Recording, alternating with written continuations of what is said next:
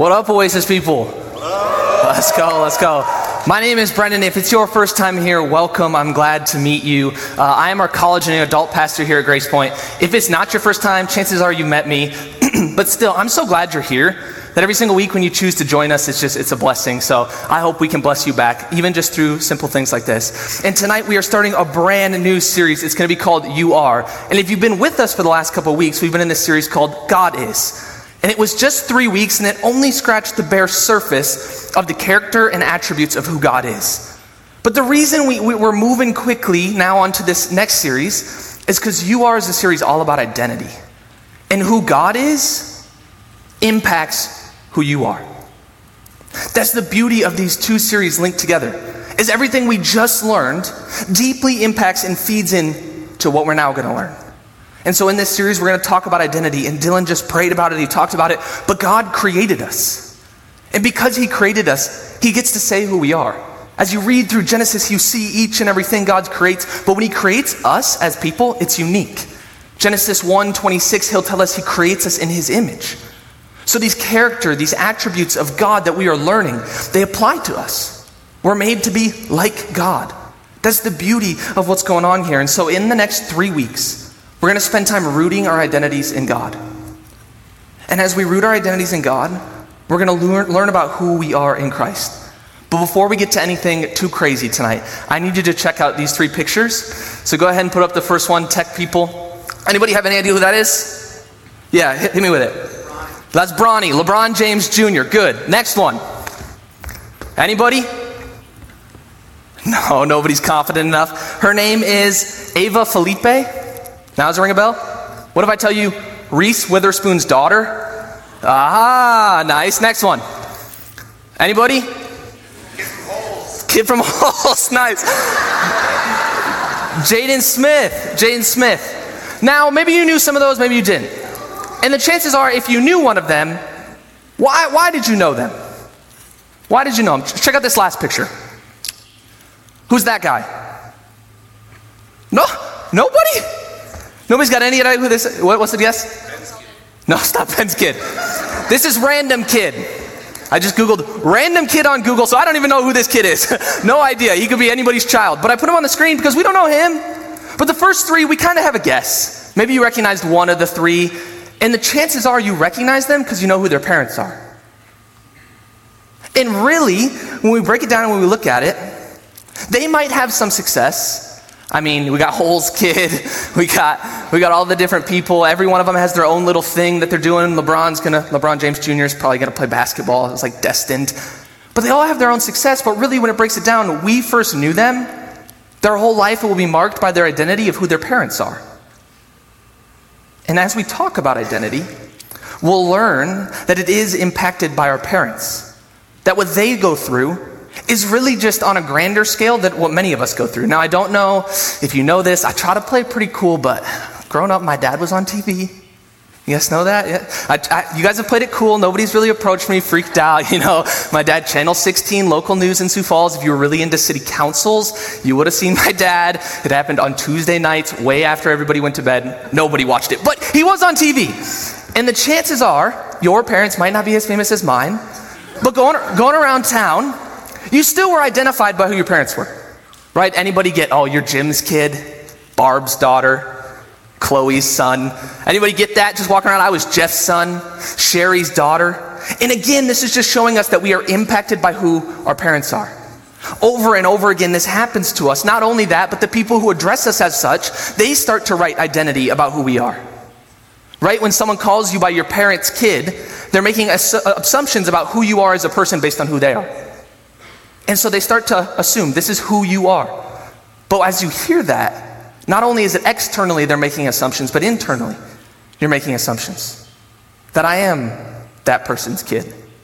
I am like them. And family, it impacts our identity. And tonight we're going to address this family thing. And as big as a, a dynamic as family plays, it's only a piece of what makes you you. Like we were to sit back and we were to look at what are those other pieces, what makes you you? Really, what, what makes you you? Like, is it school? Is that part of your identity? Got any college students in here? I'm sure. school just plays a huge role. That from the, the youngest of ages, you were enrolled in preschool and elementary school and middle school and high school and the college and maybe grad school and postgraduate school. And school plays a huge part in who we are. And because of that, our grades sometimes dictate a little bit of who we are. That was my story. From the youngest age, I cared deeply about the grades I got. In elementary school, when it doesn't even matter, you're not even getting A, B's, and C's. It's like proficiency and excellence, and nobody's even actually getting grades. There's no report card, really, but I cared. I cared on how I did on spelling bees and math charts. And I remember for the first time when I got my first B. Oh, it hurt so bad. Middle school, sixth grade, gym class. Are you kidding me? Gym class. And here's the thing this is the reason I got a B.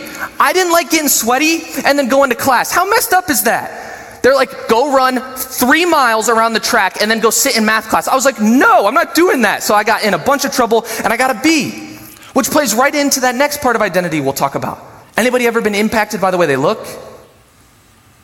This, this attributes physically on the outside somehow determines who we are on the inside and what gives us value and worth. I struggled with that. I didn't want to sweat in gym class and it hurt my grades. And some of us, I don't want to get too real, some of us might lose our hair one day. Some of us, we might not age well. Some of us, you're sitting here thinking, I didn't even get lucky from the start. Like, you know, like, that's part of the hard part. Is, is this looks thing, it's, it's, it's either positive or it's negative, but it's impacting who we are. Career, I mean, come on. We live in a culture where one of the first questions we feel okay asking people is, What do you do for a living? Right? This is, it's like, What's your name? What do you do for a living? And all of a sudden, because of what they answer, we start to make assumptions about who they are because we think it impacts identity. You should see me walk into the barbershop and they're like, What are you doing? I'm a pastor. They're like, Turn the music down. Everybody get tight. Like, everybody's like, Okay, I can't mess this guy's hair up. I'm praying for him. You know, it's like, it's people get weird when they tell him I'm a pastor. But we also do a thing like, anytime someone says they're a teacher, I feel like the response always to that is oh, bless your heart, right? You must love kids, you're so nice. And we're making these assumptions about identity based on what they do. But come on, we all grew up with teachers. It's like, how do you even get to work with kids, right? Like that teacher in elementary school where it's like, I don't know if you're certified to do any of this. Like, it's just that, the craziness.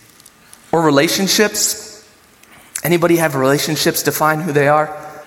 Your friends are cool, so you feel cool. Your friends are attractive, so you feel attractive. Your friends are successful, so you feel successful. That's just friendships, some of the people you pick. What if we got into romantic relationships? That you've been single and you don't really want to be single, but all of a sudden you're stuck in your singleness and you're pursuing something else, but you're stuck in it and it's defining who you are. You're in a relationship, maybe, significant other, single, or dating, engaged, married and everyone around you can see it, but maybe you can't quite see it because you're so obsessed with this person and they're forming deeply who you are. They're the one giving you identity. It's just a romantic relationship, right? Who are you? I'm going to actually give you about 30 seconds. And I want you to take out a phone, take out a notebook. At one point, they were going to put on some non awkward music. Otherwise, maybe I'll just like hum for you or something. But 20 to 30 seconds, take it out. Write three things. One, two, three. Write three things. Who are you? Who are you? Do we have sound for that, Bryce? He's shrugging his shoulders. Jana's out of town, so we're all lost here. But I'm going to give you 15 seconds and we'll endure the silence. And as we sit in it, what are three things? If you had to pick only three, who are you? Are you a student, a family member, a brother, or a sister? Is it your looks, your attributes? Just three things. Just write down three quick things for me. And as you do that, I'm going to give you a couple more seconds. We're going to reflect back on this list. But I wanted you to get it on paper. Because sometimes we have these assumptions, but we don't actually know. We don't actually take the time to, to, to write them out, to process them. But who are you? And now, as you look at your list, I'm going to ask you a second question Does God have a say in who you are? Look at your list. Does God have a say in who you are? Because of the three things you wrote, I'm sure all of them are great. I'm sure they're fantastic. That if I could make my own list, it probably would look similar to many of yours. But the problem is, most of what we write down on these lists, they're fragile. It's fragile. We have it now, but in the blink of an eye, it could be gone. If you wrote down student and grades, one test and it's gone. If you wrote down looks, one bad gene, one accident, and it's gone. If you wrote down career, it takes one economic downturn, it's gone. If you wrote down relationships, all it takes is one misunderstanding, it's gone.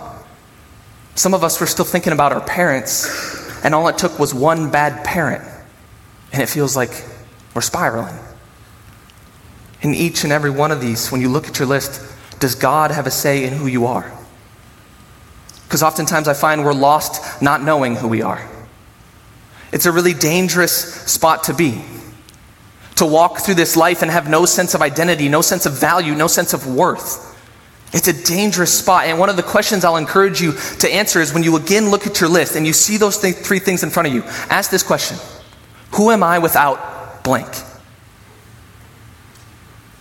Who am I if I'm not a student? Who am I if I don't have this job or this car? Who am I if my account is empty? Who am I if I don't have my looks or my activities? Who am I? That's a great check. And it'll, pro, it'll start to prompt this idea of what are we really standing on? Another struggle and a dangerous place to be is not not knowing who you are, it's believing lies about who you are. I'll ask you a second question. Sometimes I hear these statements where it's, I'm not valuable without blank. Anybody ever thought that, said that, lived in that reality? I'm not valuable without a romantic relationship. If there's not someone by my side, I don't have any worth. I'm not valuable without my friendships. I'm not valuable without a corner office. You struggle with that. Have you wrestled with it? It's real. And it's very dangerous. And it was a couple of years ago where I realized how deeply this topic of identity is a part of who we are as people. I remember Ben was the guy back here playing acoustic. Uh, he was jamming out. Uh, when he was the pastor a couple years ago, I got to sit in on his candidate weekend, which was a time where he came up and spoke just to kind of see how he fit with the ministry. And we sat right behind the stage and we got to ask a couple questions. And I remember this one, for, I'll ever, remember it forever. One of the pastors, they asked him, What's the most important thing or the, or the, hardest thing young adults are facing today? And I sat back and I was like, Oh, I can't wait to see what he says, you know? Like we're dealing with all these the sexual revolution, this porn epidemic, this mental health crisis, all the Gen Z stereotypes. I, I thought he was just going to list them off. And without hesitation, it came out, he said, It's identity. The biggest issue facing young adults today is a lack of identity. They don't know who they are. I sat back and I was like, oh, dude, I don't think we can hire this guy. But he was right. And over the last four years, I've seen it over and over again that in the midst of almost every hardship, there's a lack of identity or a lie about identity. I sit with a lot of people who, who are overcome with worry. And I use that word specifically because I'm not talking about clinical anxiety, I'm talking about worry, just daily life stuff. And you think maybe the answer to worry is just like another tool or another task, a, a, a mindset thing, and sometimes it is. But a lot of times the core of, a, of a worry issue is identity. That the things that make us nervous, like work, school, relationships, finances, it's because those are all built on an identity that's crumbling. That if I don't get that grade, I'm not worth it. If I don't have, and I don't have value, if I don't have that relationship, and we get worried and we get anxious and we get upset, and we're trying so hard to hold it all together, but it's built on sand. Almost every single hardship we see has something to do with identity or lack thereof. And that's where this series comes. That we are looking at who God says we are, our God given identities in Christ. And who God says you are is forever, it's independent, and it is enduring. That it is not circumstantial that it's not here today or gone tomorrow, that there is nothing in no situation you can find yourself in where God's opinion and voice over you will change. It's not based on your performance. I mean, can we get an amen about something? Like the fact that we can have a good day and a bad day, and God says we are loved and cared for, and His child right in both. It's not based on this fleeting sense of trying to earn it. God has spoken over you. And tonight we're t- talking that you are a child of God. And there is confidence in that. I hope there's peace in that. I hope there's joy in it. I'm going to prove it to you. Look at John 1. And as you flip to John's first chapter, I'm going to pray. God, thank you for your word tonight. Thank you for the truth that you have spoken over us. I pray by your Spirit you would continue to speak. In Jesus' name we pray. Amen. John 1, starting in verse 9. Here in John's first chapter, we're going to start here because he teaches us how to become a child of God. It says this The true light that gives light to everyone was coming into the world. He was in the world, and though the world was made through him, the world did not recognize him. He came to that which was his own, but his own didn't receive him. Yet, to all who did receive him, to those who believed in his name, he gave the right to become children of God. Children born not of natural descent, nor of human decision or husband's will, but born of God. John starts his gospel with the core gospel, or starts his, uh, yeah, gospel with the core gospel message that Jesus came as the true light, the only light, the Savior of the world. And when he came, he came to bring light. That's good news right there. He came to offer hope and life, and he did it for everyone. It says that he came to the world. That Jesus, as the Savior, came to give everyone life. I could preach that message right now. We could pack up and we could go home. But we hear that and it's just like old news to us. But Jesus, the Savior of the world, came to pay us all life. It wasn't for one person, not for one people group, not even for one place. Jesus paid it for everyone. John continues and he's explaining how Jesus is God. And this is the primary concern, the, the primary purpose of John's gospel. That there are four gospels Matthew, Mark, Luke, and John that start the New Testament. Each one of them tells the story of Jesus. But every single one of them comes from a different perspective as well as has a different purpose. And so this one is coming to John, and his purpose is to teach you Jesus is God. That's his purpose. That's what he wants to get across in his 21 chapters. And as he writes, he's here telling us again that Jesus is God and he always has been God. Jesus existed as the Trinity for all of eternity. He always has been and he always will be. In the past, when we read it in the scriptures, he was God. Today, right now, Jesus is God, and forever and ever, he will be God. However, for a finite period of time, about 2,000 years ago, Jesus came to the earth. That should blow our minds. God, who has existed past, present, and future, came here. And when he did it, he put on flesh. And he walked the earth like we walk the earth. I mean, is nobody mind blown by this? This is crazy. It was so crazy, it actually split the ancient world. That this reality that Jesus is God and he came in the flesh divided humanity. Some people didn't believe, and some people did. Today, we look at our world and it is still dividing us. This, this simple truth, this one we, we shrug off that Jesus is God in the flesh, it divides the world. Yet there's only two responses to this reality. In the first one, we see it it's the people who rejected Jesus. The text labels them as the world. And they did not recognize him, nor did they receive him. John continues to describe this, and he describes these people as Jesus' own. He came to that which was his own, but his own did not receive him. That's because Jesus has been there forever. In the first part of John, you'll see that Jesus was part of the creation. He was the one speaking the creation. He was, he was creator. He made these people. They are His own, and He made them in His image. And so Jesus is here coming to a people He created. The imagery is that of a parent who has created a child, but yet the child is unwilling or unable to recognize the parent. Do you feel the heartbreak in that? Jesus was their creator, and they rejected him. And in that rejection, they forfeited their right as children of God.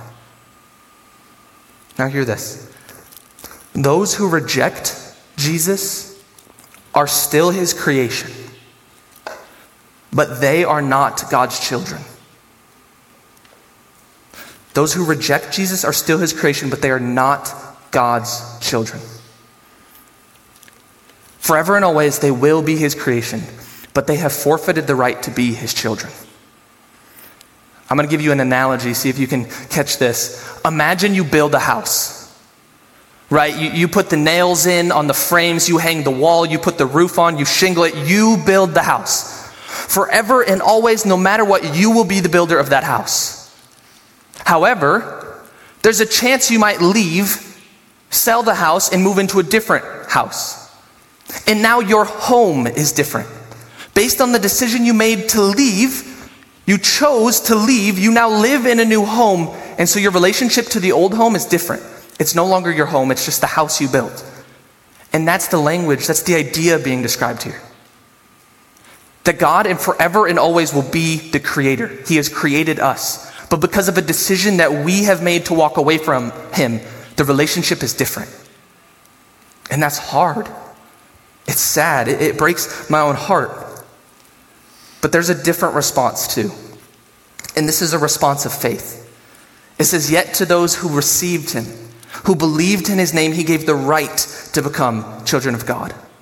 There were people who saw and heard Jesus.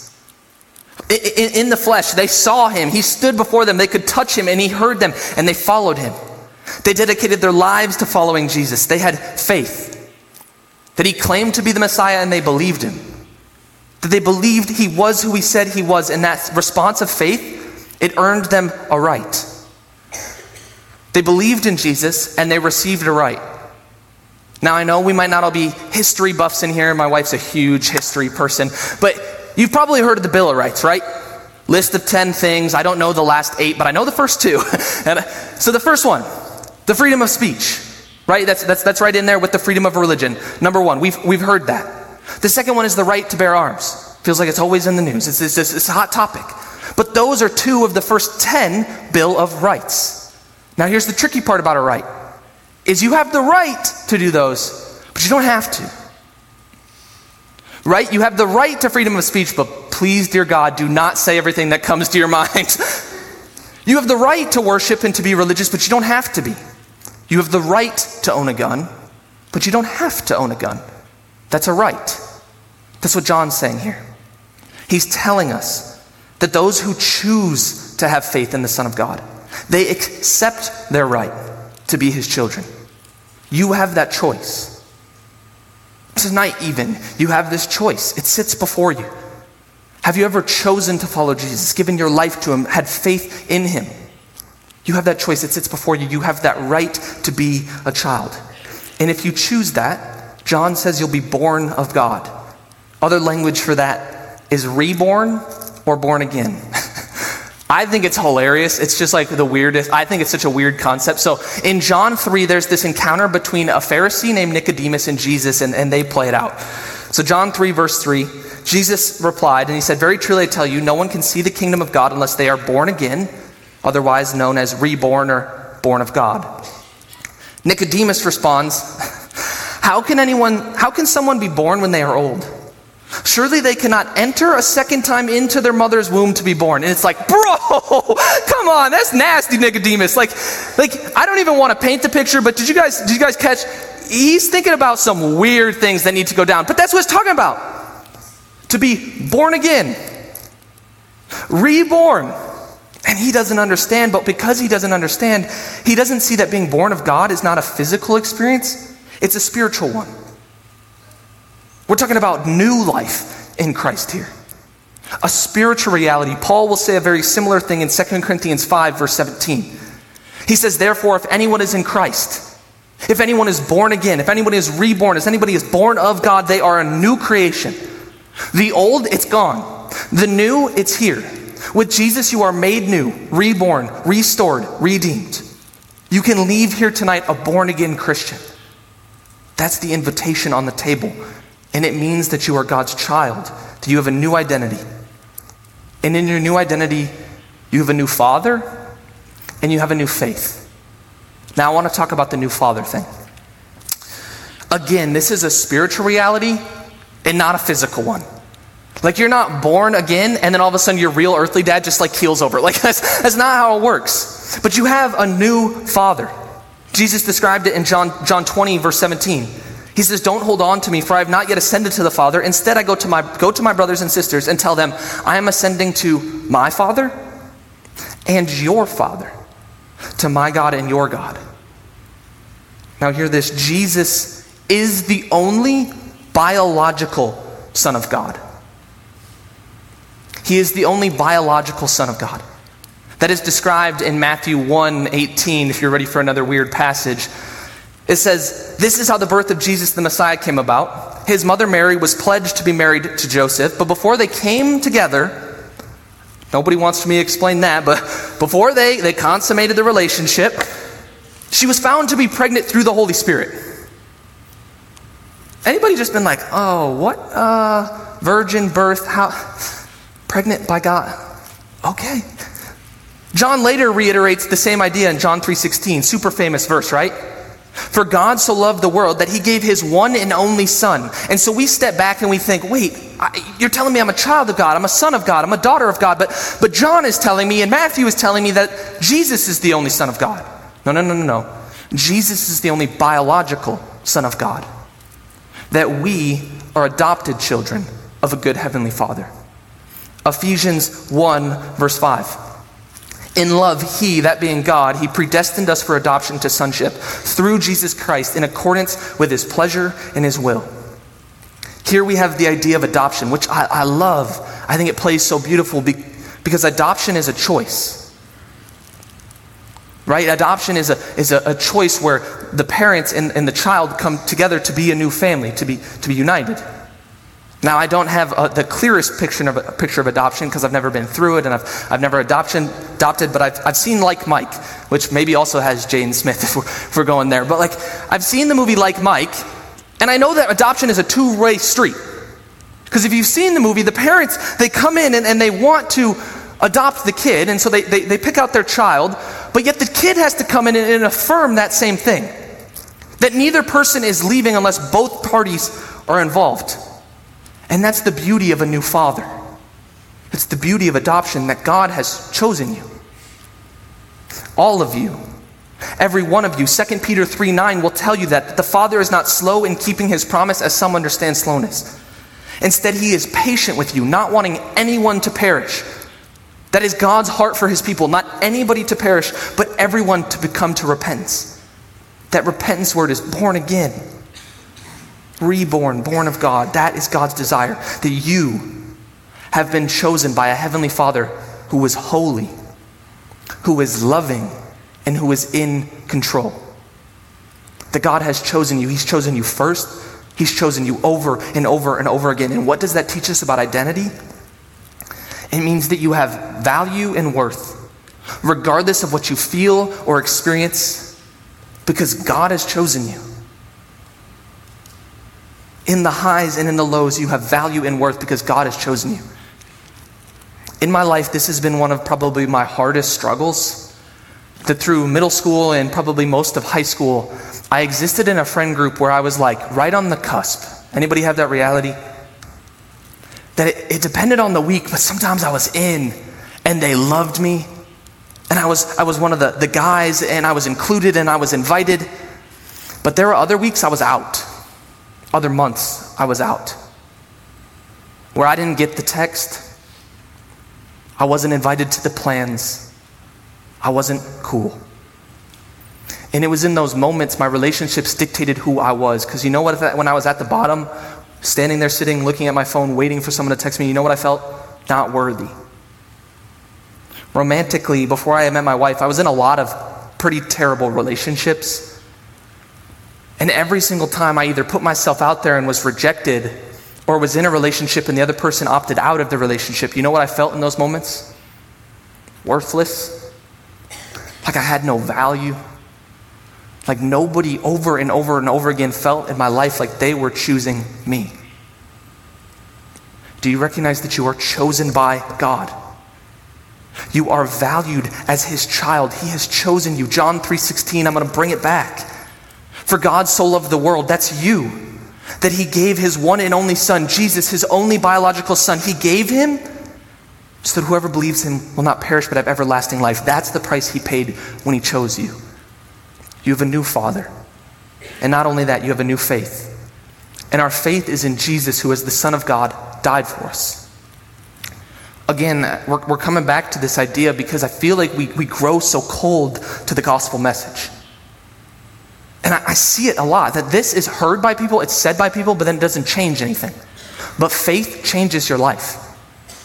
I've seen a lot of Christians who label themselves by Christ's name, but don't live anything like Christ.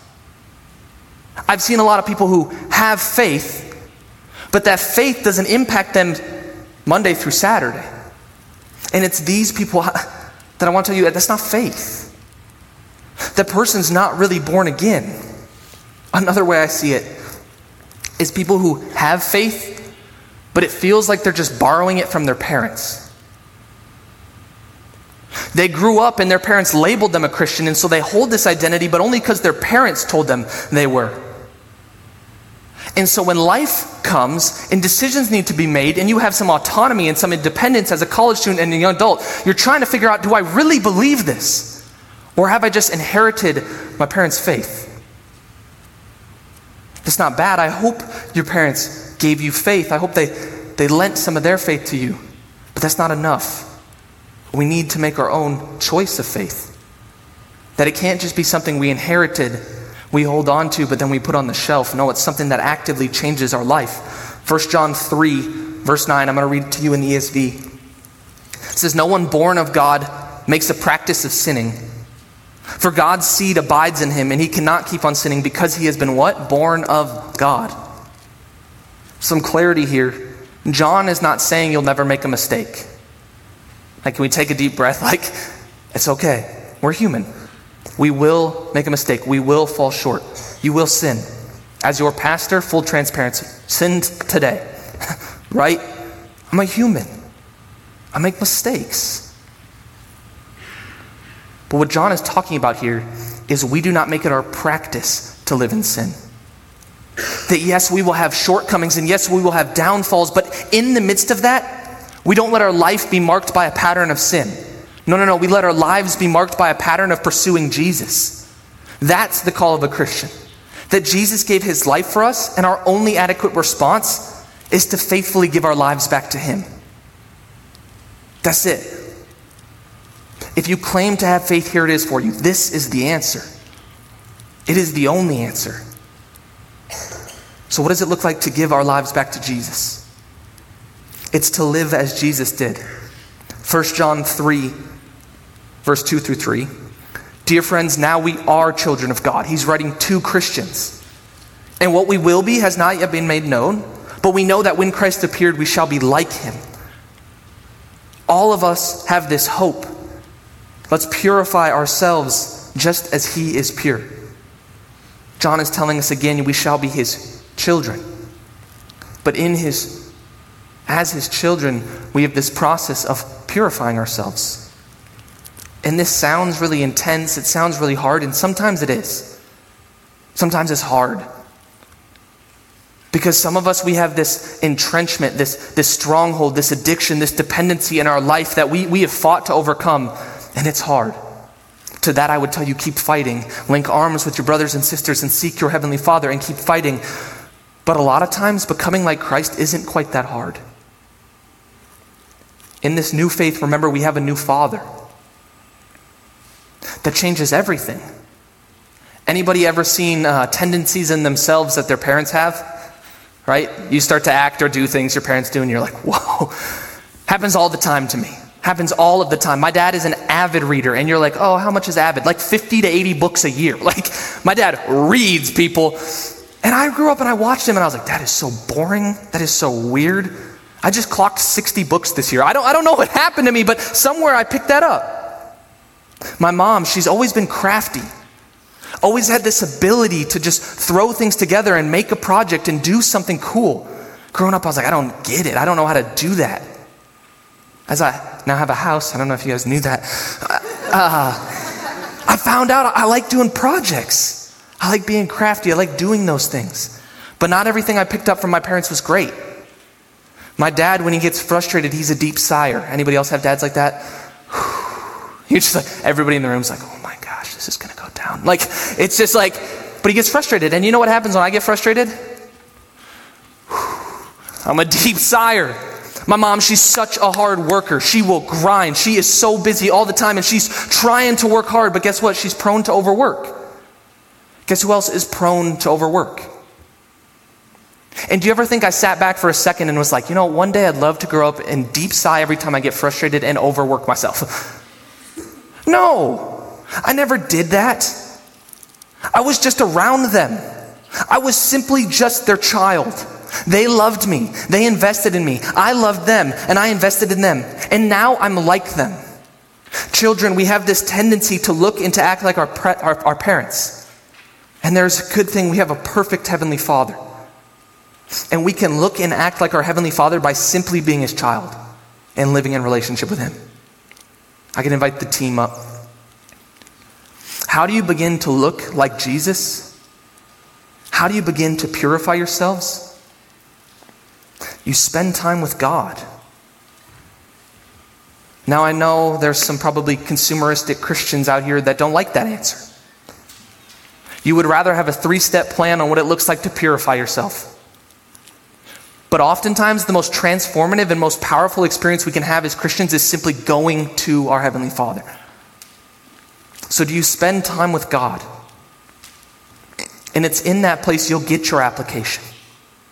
You'll get your conviction. You'll get your encouragement, but you have to get with God. Beyond that, you need to get around His people. That I love my parents and they have shaped me, but my friends maybe did even more than them. I'd spend a couple hours a day with my parents, but I'd spend hours and hours on, with my friends at school and, and at sports and at activities. As a college student and a young adult, the chances you spend even just the percentage of time with your immediate family is probably pretty low. But you spend time constantly in community. And those people shape you and they form you and they should make you look more like Jesus. If we do these things intentionally, we'll get to live in our reality that we are children of God and we'll get to experience and become more like Jesus. Here's the thing I love the identity conversation. I do. But the hardest part of it is we know it and we don't take it, we don't embrace it. And so that's my challenge for you guys. Over this next three weeks or so, would you embrace your identity as a child of God? Would you embrace who He says you are? And that might take daily getting with Him. But if you do, the promise from John 10:10 10, 10 is you will experience the life from the full. And I pray that you would. Pray with me. Father, thank you tonight for your word. Thank you for John and his faithfulness to pen it. Thank you for your spirit in speaking it. I pray that we would just become your children. That if we've never made that decision, we would make it right now, God. And if we have become your children, if we are walking with you, I pray that you would lead us into this new faith, into the, with this new Father, and we would live as different people. So, God, lead us in the way that you can and you alone can. We pray that all in Jesus' name. Amen.